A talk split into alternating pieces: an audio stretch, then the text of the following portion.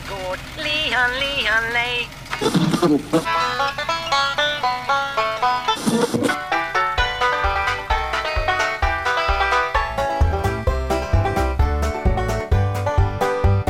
Varmt välkomna till ytterligare ett avsnitt av Bondepraktikan.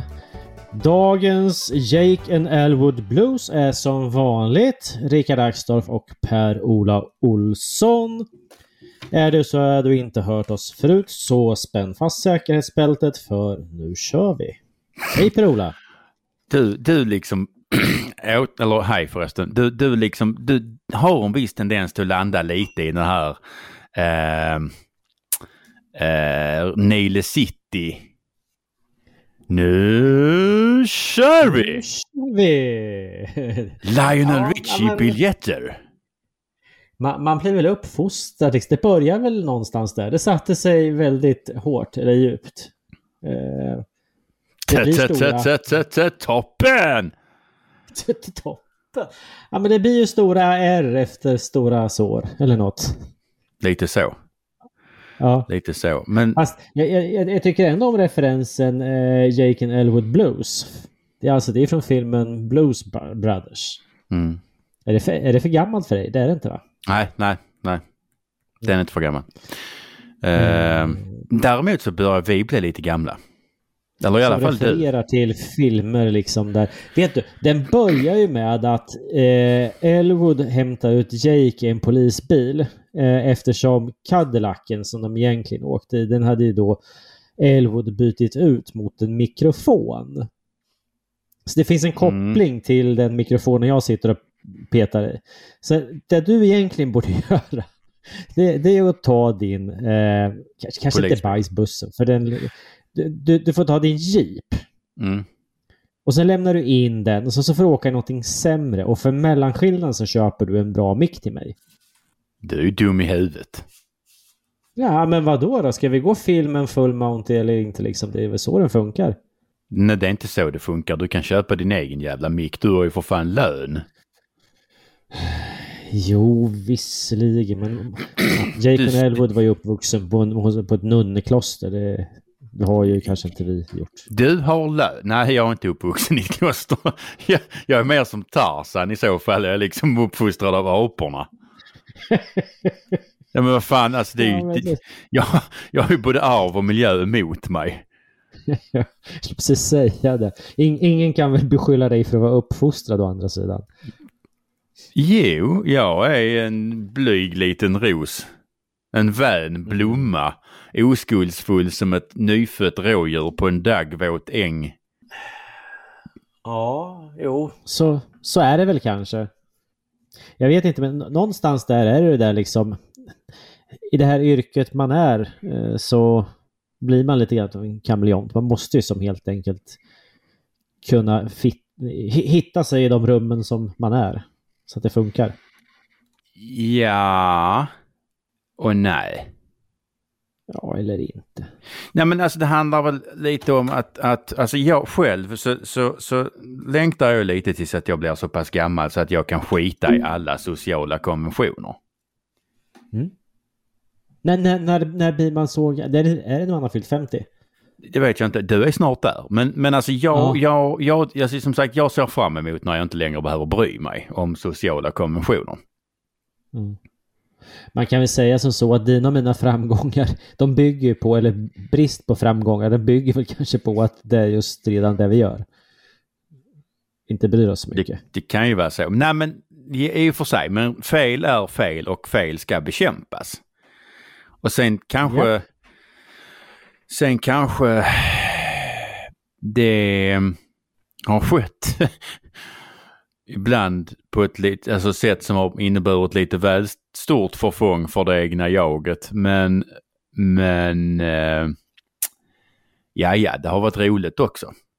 Jag hade en period så där, det kan vara veckans lifehack, att om det är så att man liksom har någon som man är förbannad på men inte riktigt är förbannad själv, men det är någon som man skulle behöva liksom tala om för personen i fråga att du skulle behöva sträcka upp det eller någonting. Då då kan man spara det tills man känner att man är på ett väldigt dåligt humör och behöver få ur sig väldigt mycket. Och så kan man skicka hela den laddningen på den personen. Och sen så mår man mycket bättre efteråt. Det är någon form av sån här, alltså det finns en viss mängd alltså en begränsad mängd lycka i universum, så att enklaste sättet att själv må bra, det är att någon annan mår sämre. Eller se till så att någon annan mår sämre. Ja, men lite så på något sätt kanske. Men ändå sådär att ha någon som ligger i reserv som du... Filosofiska ibland. Ja, det är inte så dumt. Jag lyssnar väldigt mycket på P1 idag för övrigt. Ja, men det kan vara bra att ha någon som man vet att nu är jag så arg så nu måste jag så skälla ut någon. Och då kan det vara bra att det finns någon att skälla ut. Annars blir man som inte av med det där som man har inom sig. Du kan väl gå över till Miljöpartiet? Ja, precis. Men man vet ju snart inte om det finns något sånt kvar å andra sidan. Miljöpartiet? Ja, de hade ju gärna fått försvinna. Det hade varit en jävla välgärning. Men det vet folk redan att jag tycker. Har du dödat något sen sist? Säljakten har väl börjat? Har ni mycket säl i Örebro? Inte jättemycket. Det kan jag inte påstå. Jag spelade fotboll emot, fan heter de? En säl? Skogarna till. Ja, men nästan. Det finns två olika släkter där uppe. Men de ser ut ungefär som Per-Ola. Lång och smal. Inte fullt så musklad som du är. Och den andra, de ser ut som små sälar. Och det är bara... Sälarna pratar finska dessutom.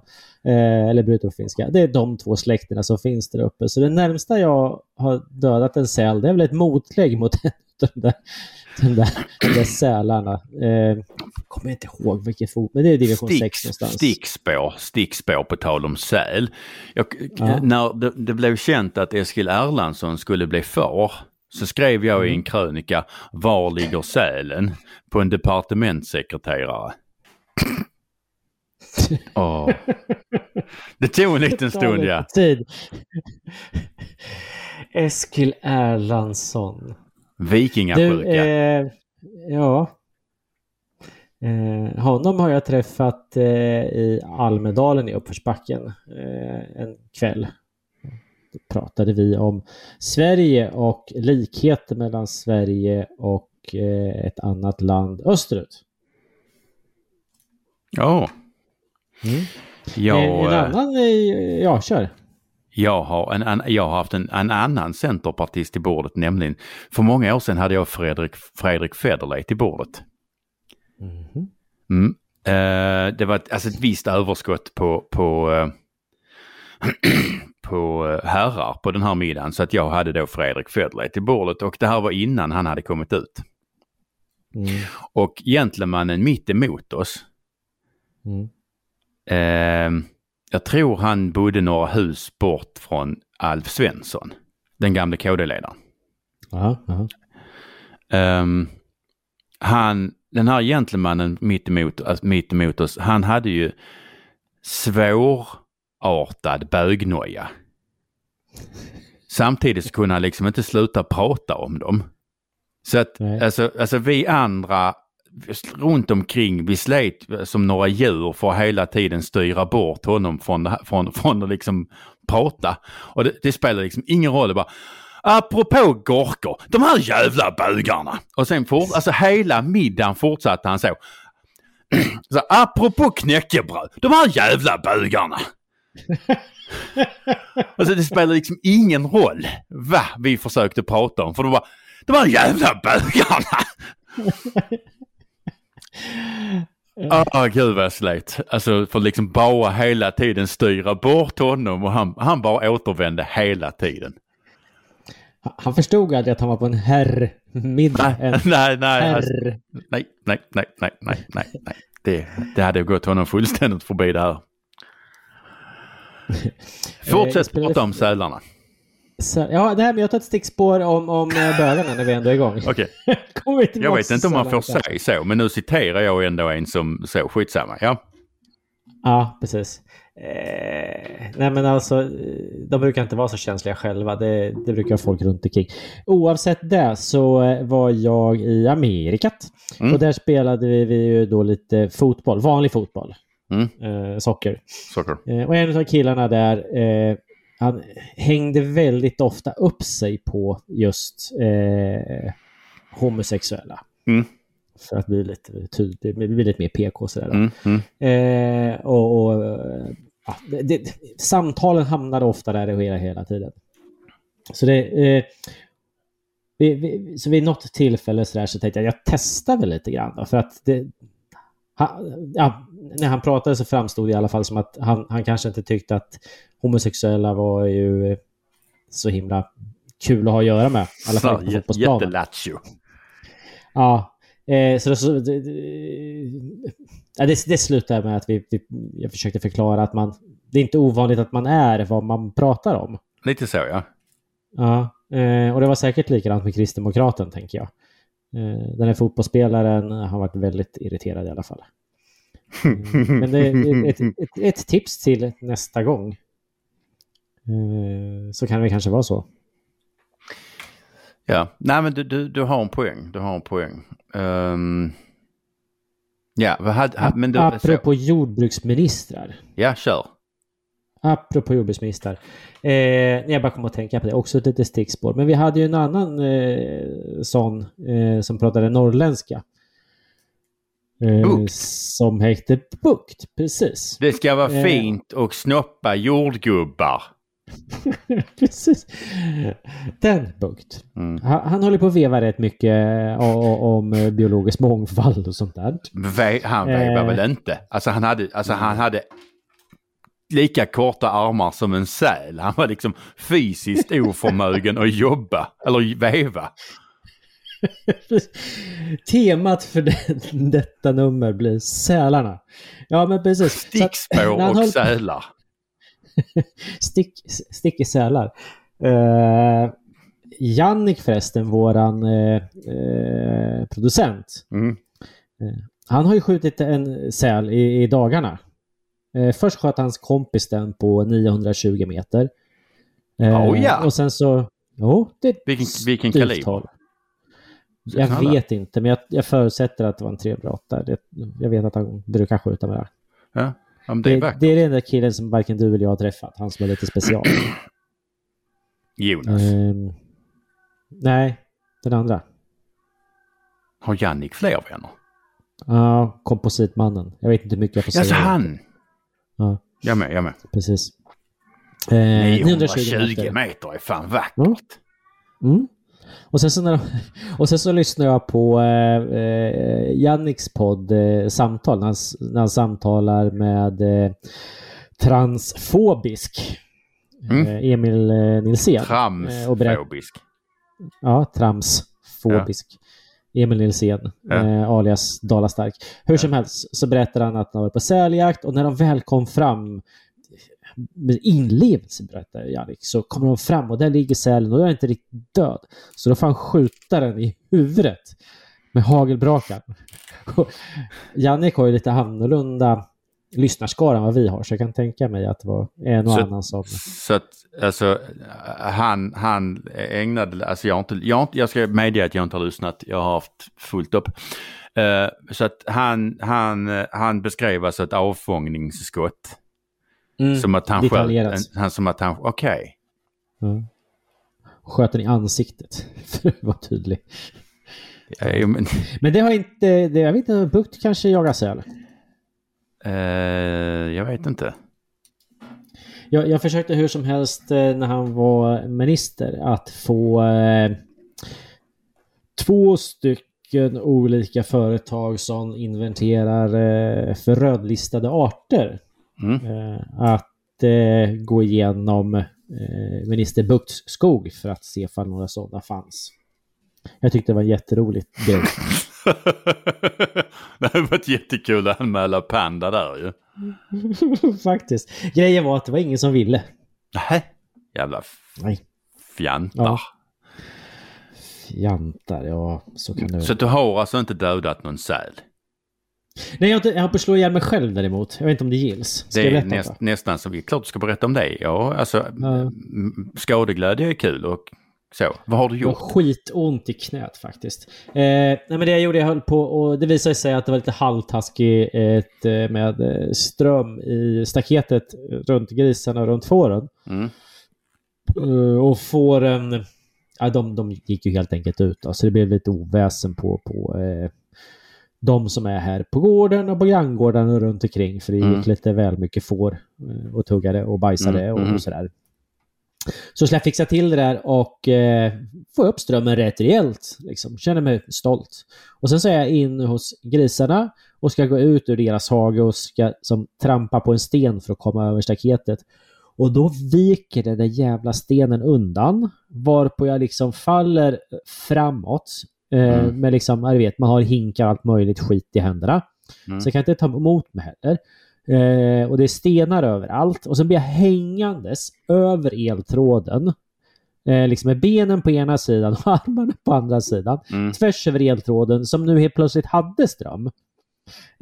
Och liksom ligger där som en jävla skadskjuten säl och kommer inte undan. Och man hör hur det fräser och smäller i magen och det, liksom elen pumpar på. Till slut så tog jag väl upp då och hade väldigt ont i mitt högra knä. Och något typ av antydningar i alla fall till någon märken efter eltråden på magen. Så det där med att vara lantbrukare, ja, man kan slå sig. Jag vet. Där var det ju faktiskt, det var tyvärr faktiskt en som gick bort i Närke i helgen. Ja, bland annat han överkörd. Jo. Jag vet inte detaljerna sådär. Men ja, de kan väl kvitta egentligen, men vi riskerar våra liv för att ni ska få billig mat. Lite så är det faktiskt. Där är ju alltid någon lantbrukare som stryker med varje år. Jag såg dina händer alldeles nyss. Vad har du mekat med? Det var en bra övergång till vad jag är arg på. Jag misstänkte det. Ni ska sluta. Det ser ut som man har sotat eller någonting. Den jäveln som har byggt Volvo V60. Okej, låt höra. Yeah, jag tänkte jag skulle vara så snäll och byta ett hjullager på en V60. Den jäveln som har byggt den bilen, han skulle ju släpas ut på gatan eller ut på parkeringen, ges en ordentlig omgångsstryk och sen skulle han fan skjutas i ansiktet med hagel. Som en säl. Ja, exakt. Som en säl. Eller klubbas ihjäl med en ispik rakt i fontanellen. Vad är det som krånglar då? Lagret är pressat in i spindeln. Där sitter alltså ingen bock, alltså lagerbock som du kan släppa med några skruvar. Utan lagerhelvetet är pressat in i spindeln. Så att man måste släppa styrleden. Vilket är ju så okej. Sen måste man släppa nedre länkarmen. Och P-änden i den nedre länkarmen är alltså nitad fast i länkarmen. Den är inte skruvad så att du kan inte byta den utan att byta hela jävla länkarmen. Utan liksom, jag vet inte hur de, eller jo, jag vet hur de har tänkt sig, för det kostar ju bara mer att byta hela jävla länkarmen. Men alltså skitet är alltså nitat istället för skruvat. Och sen när man då har fått bort ut, släppt styrleden och släppt nedre länkarmen, så kan man då dra ut fjäderbenet tillräckligt mycket för att kunna släppa drivaxeln. Sen kan man då försöka dra ut lagret. Men det går inte. För det sitter något så gudars jävlet in i helvete. Så att det känns lite som att jag måste släppa ytterligare en bult och sen så dra av spindeln ifrån fjäderbenet. Och den bulten har suttit där i ungefär 110 år. Och en M10. Så att jag kommer behöva använda enormt mycket värme och en mutterknack. Och försöka massera ut den. Så att det är, så att jag sen kan sätta spindeln i en press och trycka ut det där jävla lagret med typ 50 tons tryck. Vilket jävla mög!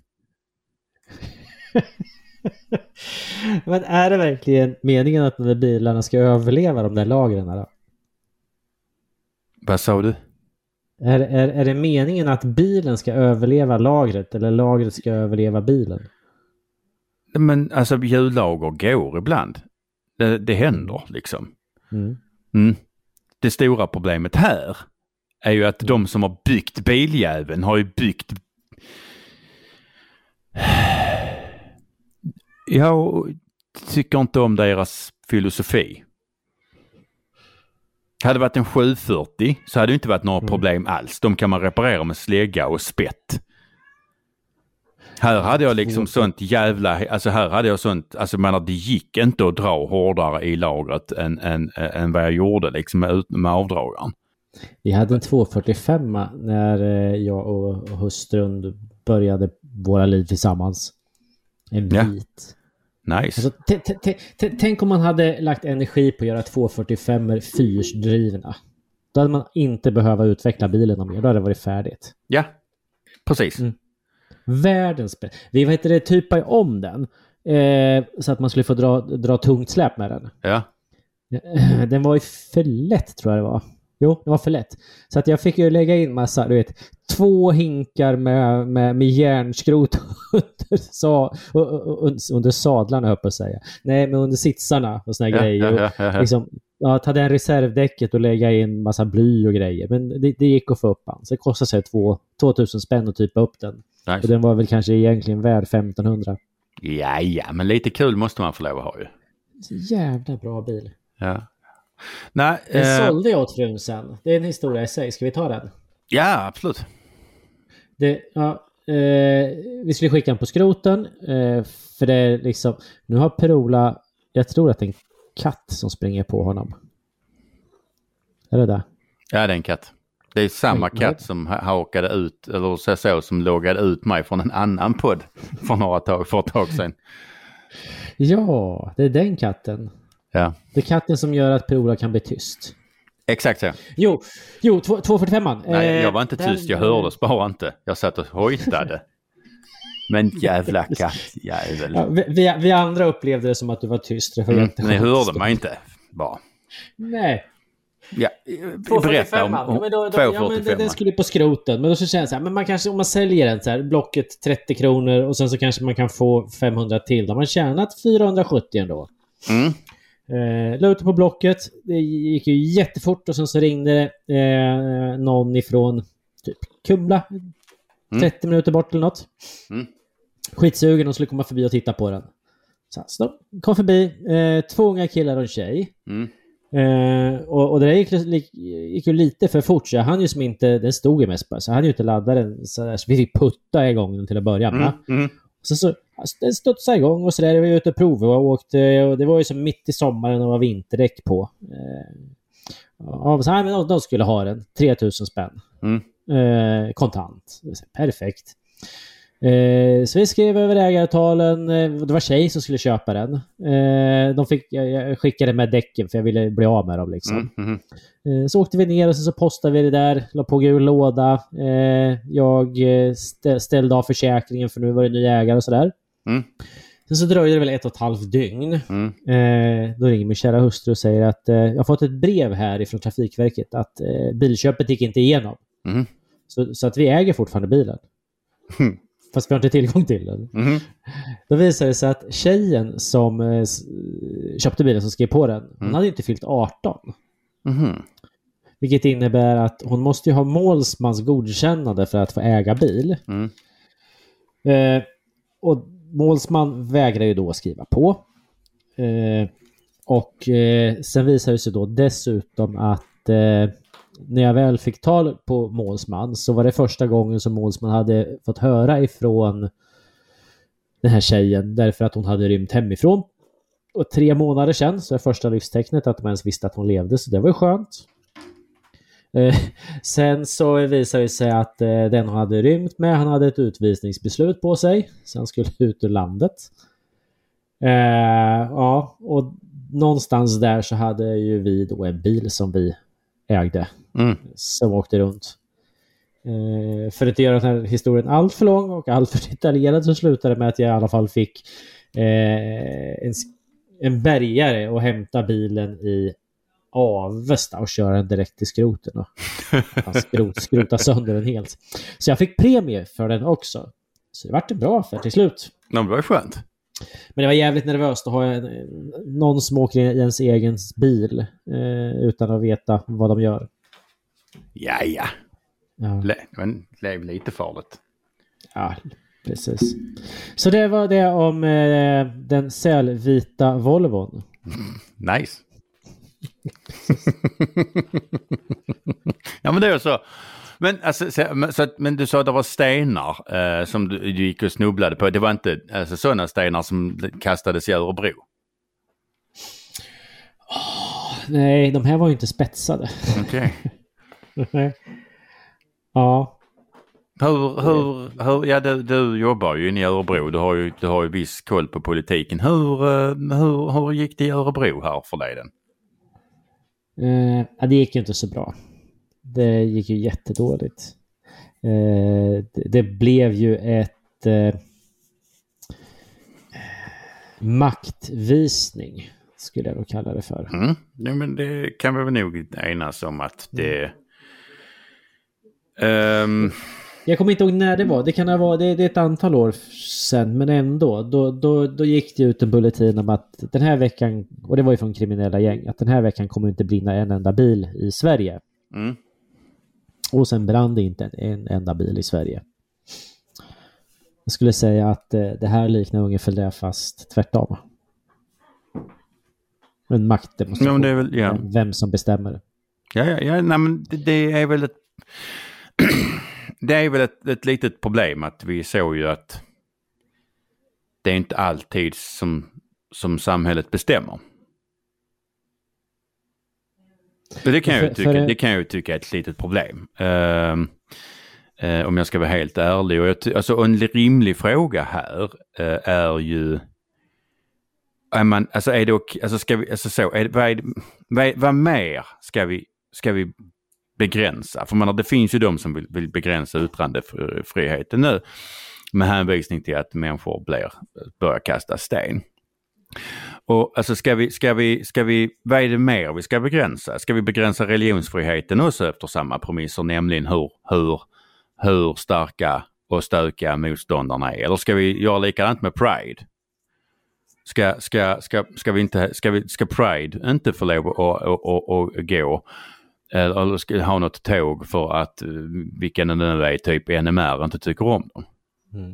För att det är alltså liksom det är relevanta frågeställningar. Ja, och dessutom så alltså nu gav man ju inte den tokiga dansken tillstånd i Borås. Vilket ju är, alltså i praktiken, men alltså alla de poliserna och allting som har förstörts de tidigare demonstrationerna, det har ju skett helt i onödan. När man polisen retirerar och inte ger tillstånd i Borås. För alltså allt har liksom varit förgäves. De har fått sten på sig förgäves. Det är 3 stycken som har blivit skjutna förgäves. Där är enorma mängder material som är förstört förgäves. Och vi har fått en situation där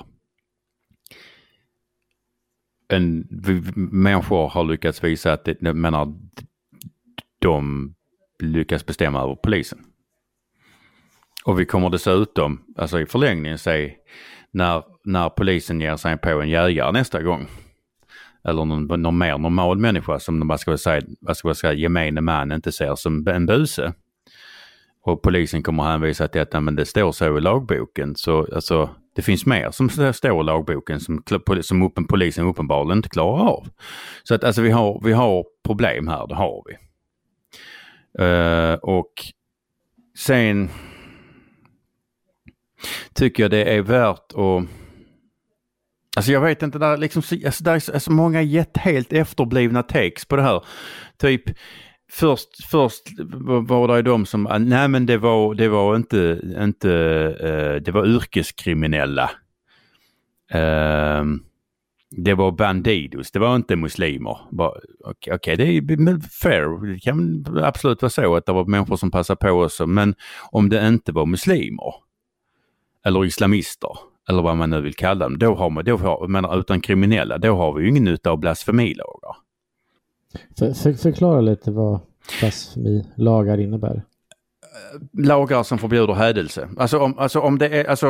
Om det inte var muslimer som blev upprörda och kastade sten på polisen, utan det var människor, alltså så här kriminella element som passade på. Mm. För att de hade polisen som måltavla. Då spelar det ingen roll om vi instiftar lagar som förbjuder att man smädar religioner. Det finns en intressant twist i det du säger. Ja, men det är ju ren logik. Mm. Och sen som sagt, där finns de, alltså samma människor som för ett tag sedan hävdade att nej, men det var kriminella element. Efter Ebba Buschs uttalande, som alltså jag hörde hela intervjun och jag tycker, alltså när jag förstår vad hon ville komma, hon kanske inte paketerade helt. Eller hon paketerade så att det gick för de som ville att missförstå, men jag förstod vad hon ville komma. Jag kan komma att utveckla varför mer sen, men alltså när hon ifrågasätter varför sköts inte fler, vilket jag tycker är en rimlig fråga, vilket är så man har samma människor som menade på att de som kastade sten, det var kriminella element. När Ebba Busch frågade varför fler inte var skjutna, så började de öjvas över att Ebba Busch tycker att man skulle skjuta kvinnor och barn. Men det var inte de som var där enligt er. Det var ju kriminella. Hur fan ska ni ha det? Mm. Och jag tycker hon frågar ju faktiskt inte, eller hon sa ju faktiskt inte varför det inte sköts fler. Hon frågade varför inte fler var skadade. Ja. Och i nästa mening så frågade hon varför det inte sköts. Jag har lagt ihop det där. Ja. Alltså att fler inte är skadade. Det, alltså man ska väl säga normalt sett. För att, alltså, jag har pratat med poliser som har varit med. Mm. Och de kallade det för ett krig. Mm. Det var liksom det var krig. Och i min värld så brukar man räkna framgångar i krig. Alltså jag ska säga, framgångarna i krig mäts i mark som man har vunnit. Mm. Och skada man har tillfogat den andra parten och vilken skada man själv har tagit. Och vi kan konstatera att i det här kriget så tog den ena parten betydligt många fler skadade än den andra gjorde. Mm. Och tappade även mark. Det går liksom inte att komma ifrån. Så att, alltså det är att fler inte är skadade, det är, eller att fler på den andra sidan inte är skadade, det tyder ju ändå på att den ena parten antingen var hämmad eller inte tyckte, vad ska vi säga, alltså liksom inte riktigt ville eller kunde, alltså hemma. Och ja, alltså som sagt, jag har pratat med poliser som var med, som fick jävligt mycket sten över sig och som var på väg att skjuta för att det gick inte mer. Men eftersom, ja, du vet jägare, man tittar vad som finns bakom också. Mm. Mm. Och han kunde inte göra det säkert. Så att därför sköt han inte. För att där fanns saker som han inte ville träffa i kulfånget. Så han tog stenen istället. Vilket man får göra. Ta stenen eller skjuta. Kasta sten tillbaks. Ja, det är lite det vi ska... Man får komma... Man har det, alltså uppenbarligen okej att kasta sten. Alltså jag tycker samtidigt... Men det, där är ju de som har påpekat att där var kvinnor och barn med. Det var inte bara, vad ska jag säga... ligister, ungdomar. Men det var alltså allt från kvinnor och barn till gamlingar. Och man tyckte dessutom att det var ganska kul, uppenbarligen. Jag har även sett filmer därifrån. Och menar, det var inte bara unga ligister. Och det var, menar, där var en hel del som,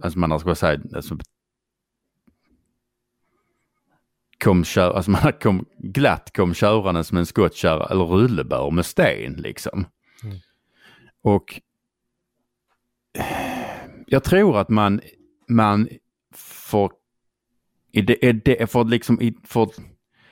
med det som grund behöver diskutera skillnader i religion. För att vi tittar ju på det ifrån vårt synsätt. Och kan liksom inte riktigt förstå varför man knallar runt och är glad när man kastar sten på polisen. Eller varför man tar med barnen. Eller liksom gör det till någon liten familjefest och elda polisbilar och kastar sten på polisen. Men om vi tittar på det ur ett muslimskt perspektiv. Mm. Så är ju en del av den muslimska, alltså av tron att man stenar, alltså att stena djävulen.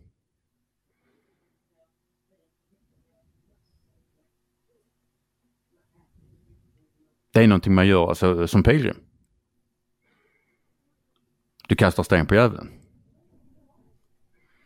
Vi tittar ju på det här ur vårt sekulära kristna perspektiv.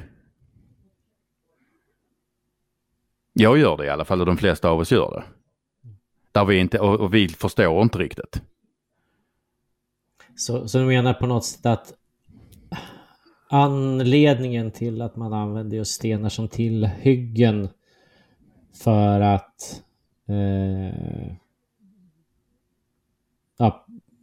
skada poliser eller på något sätt göra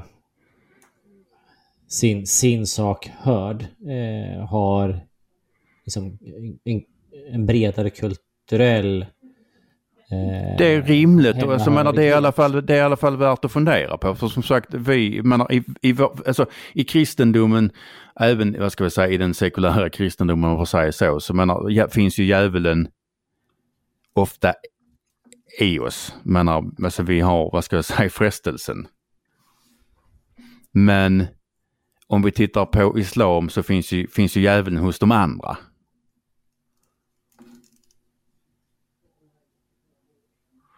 Och att, alltså när det, vad ska jag säga, man bekämpar djävulen. Till exempel uppenbarligen en galen dansk som eldar Koranen, så bekämpar man ju djävulen.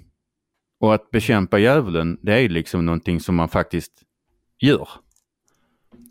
Och att det är inte, då är det ju inte så konstigt att man tar med, alltså att man gör det till lite av en familjefest. Mm.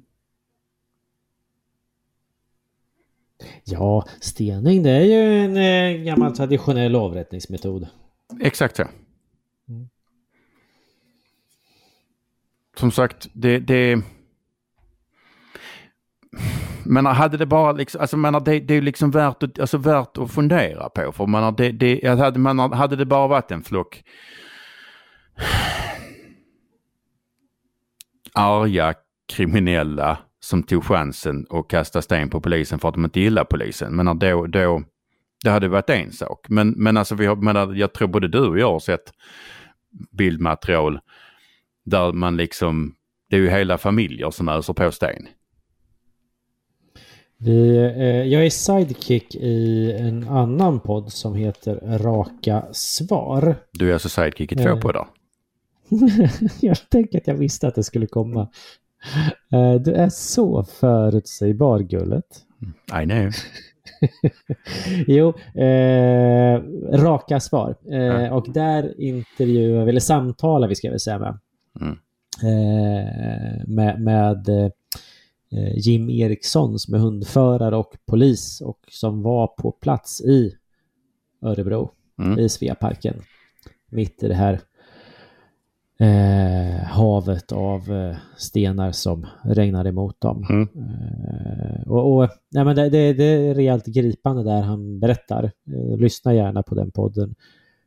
Bland annat så pratar han ju liksom om att han lyckades så få någon av de här som är där för en god sak, som försöker liksom att dämpa ner motstridigheterna, att sån här typ samtalsmänniska.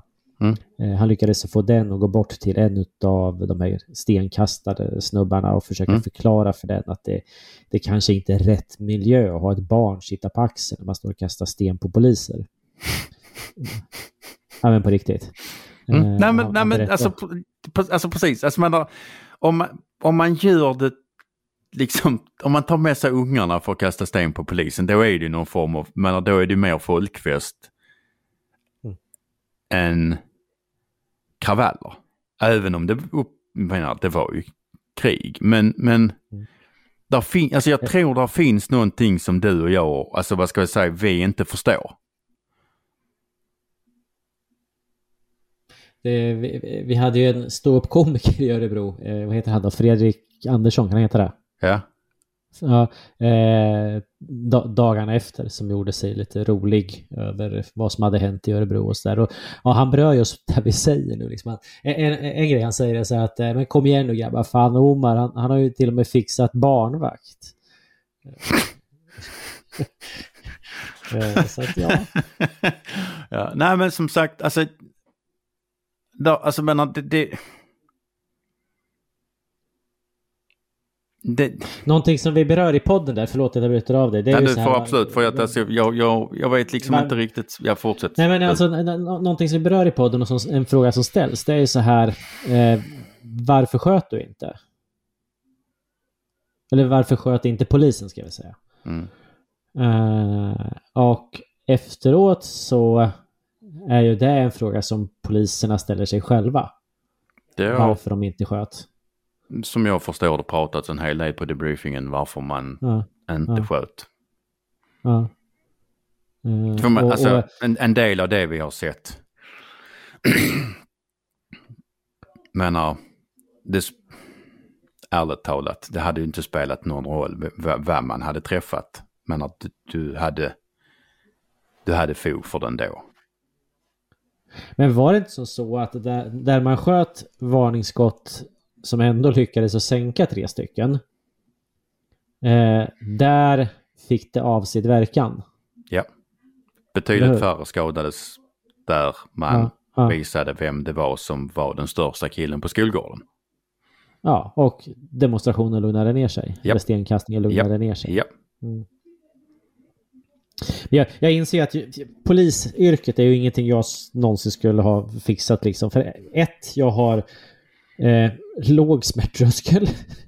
Det gör ont när jag klipper naglarna. Det är på den nivån liksom. Plus att jag har ju man bör käka Alvedon innan jag går till frisören liksom. Ungefär. Ja, men det är det ena. Nummer 2, det är ju att jag har jävligt dålig så här, vad ska jag säga, impulskontroll. Det är ju inte min grej riktigt. Jag kan säga lite fel saker och göra fel saker. Så jag menar, den där snubben med skottkärra som kör stenar till de som kastar stenar. Liksom att polisen har impulskontrollen och inte liksom nypa den i ett ben är ju till skillnad från de andra som tydligen helt saknar impulskontroll då. Ja, nej men alltså där finns mycket att diskutera i det här, för man har det vi vet att där är, som sagt, vi vet nu att du kan vinna över samhället om du är direkt stökig. Mm. En relevant fråga som också ställdes i Raka Svar är ju så här, svek polisen demokratin? Eller har demokratin svikit poliserna?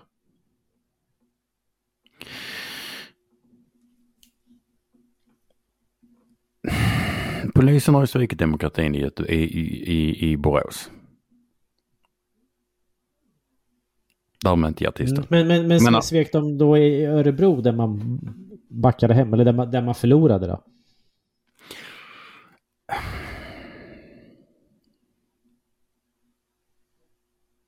Jag tror inte att demokratin svek poliserna, men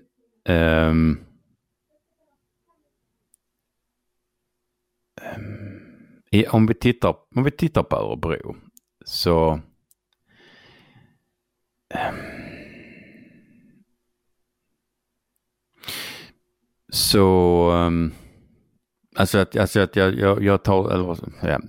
jag kan inte röja källor, så att jag behöver ta det lite. Alltså jag behöver fundera på vad jag säger. Men om vi tittar på Örebro så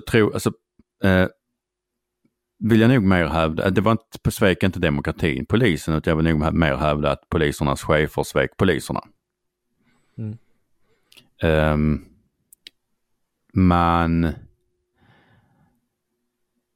hade till exempel inte så många jag höll på att säga stridspar, men grupper som man hade tänkt eller begärt eller planerat med. Och man hade inte, jag menar, alltså Örebro är tillräckligt nära, det är nära Stockholm, men där finns både ruteri och fan liksom, som går att sätta in. Men det gjordes inte, istället skickar man in dit man hade, alltså vanliga IGV. Och som sagt, de var inte så många som man ens hade planerat med. Och det liksom, man lät det vara. Och när man såg att man saknade grupper så gjorde man ingenting. Så att jag vill nog inte säga att, alltså menar, de som har svikit mest utifrån de berättelser som jag har fått, så vill jag nog hävda att det är chefer och Morgan Johansson. Apropå sälar.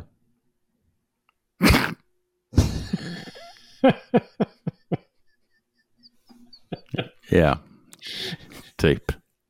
Jävla fan, alltså här går jag och tror att det är alltid jag som ska trilla dit för förtal, men alltså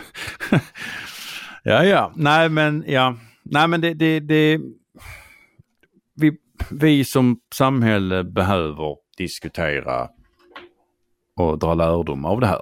Det är liksom, det går inte att komma ifrån, och vi där är, för det är inte bra. Som sagt, vi behöver diskutera det, vi kommer behöva ställa tråkiga frågor. Vi kommer behöva ställa frågor typ som: ska du få vara med om du inte kan bete dig? För menar, om du inte kan bete dig på en fest så får du inte vara med. Då får du fan gå hem. Hur gör vi liksom? Ja, precis.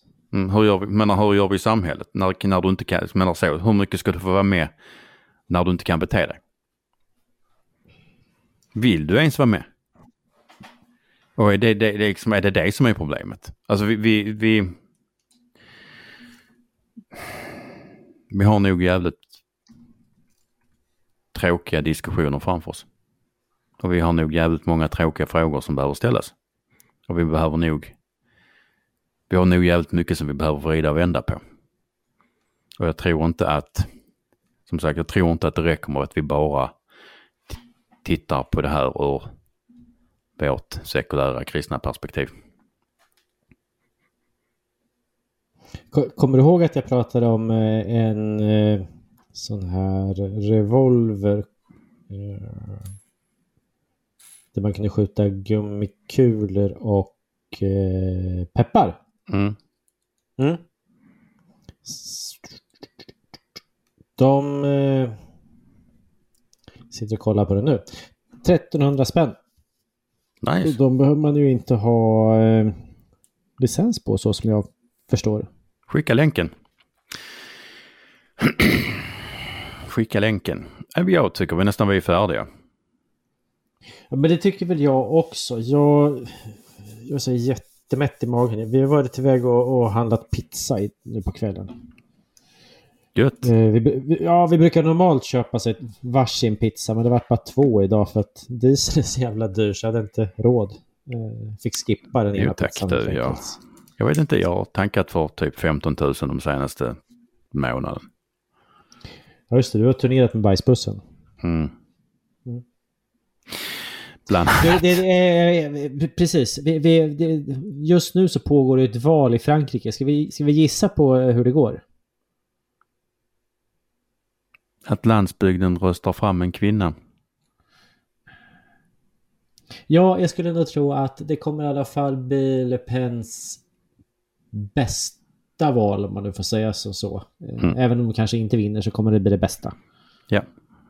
Ja. Så får vi se vad det blev. Det vet vi inte, men i alla fall. Jag tror att vi kommer att se samma fenomen där som vi ser, har sett, men som vi ser överallt annars i civiliserade länder, att städerna svänger vänster, landsbygden vill vara mer i fred. Mm. Om det sen är resultat, alltså den här landsbygden sen, om det är att den här frihetslängtan innebär att man står still eller att man svänger höger eller att det ser ut som att man svänger höger för att mittpunkten flyttas när stan springer till vänster. Mm. Och att man egentligen står stilla trots allt, det vet jag inte, men jag tror att staden svänger vänster, landet åt höger, om inte annat på grund av att mitten flyttas. Jag tror att det var bra sista ord. Ja. Det tror jag också. Då har du lyssnat på ytterligare ett episkt avsnitt av Bondepraktikan. Idag har vi pratat om sälar, avfångningsskott, pizzor, och det är inte alls omöjligt att jag kommer bli stämplad som rasist efter att vi har pratat om kravaller i bland annat Örebro. Och med detta så sagt så säger Rikard Axdorf och jag Per-Ola Olsson, tjingeling. Tjingeling.